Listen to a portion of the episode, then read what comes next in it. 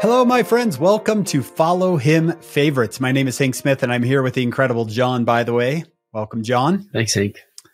John, for Follow Him Favorites, it's Easter this week. We're going to take a look at this week's lesson and just maybe mention one thing from from the lesson of Easter. So when you think of Easter, John, what comes to mind?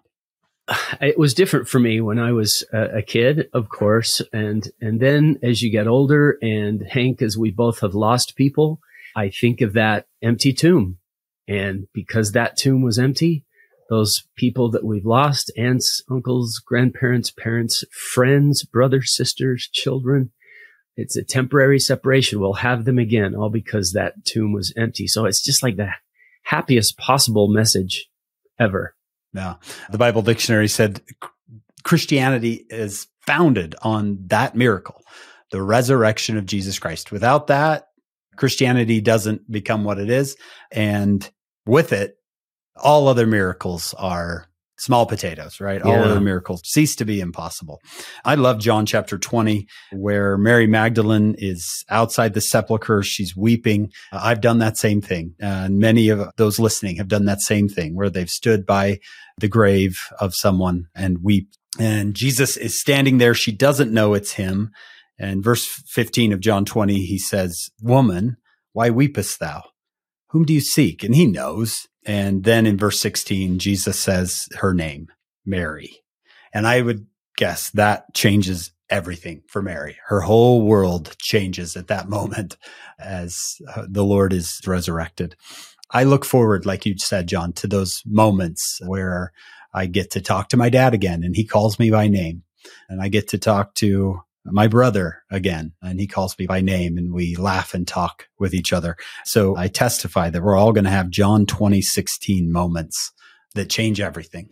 Well, I love it. I, that John chapter 20, the church made a movie a few years ago called Lamb of God. And I always loved this scene because Mary Magdalene went and told the other disciples what the, the tomb was, was empty. And it, it talks about Peter and John running. I think uh, uh, this has always made me smile a little bit. Peter therefore went forth and the other disciple that came to the sepulchre. So they both ran together and the other disciple did outrun Peter. I don't know why John wants to let us know yeah. I'm, I'm faster than Peter. Faster. Yeah. And, and came first to the sepulchre and he stooping down and looking in saw the linen clothes lying, yet he went not in. If you watch the movie, maybe it's a respect for the senior apostle thing. John stops and lets Peter go in. Verse six, then cometh Simon Peter following him, went into the sepulchre and seeth the linen clothes lie. It is my favorite part. Verse seven, the napkin that was about his head, not lying with the linen clothes, but wrapped together in a place by itself. And when you see that moment in the movie, the clothes are just neatly folded as if to say, he wasn't dragged out of here.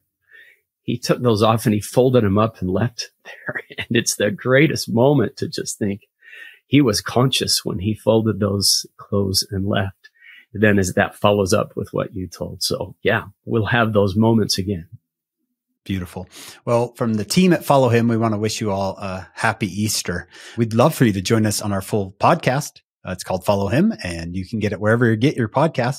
And then come back here next week, and we'll do another Follow Him favorites.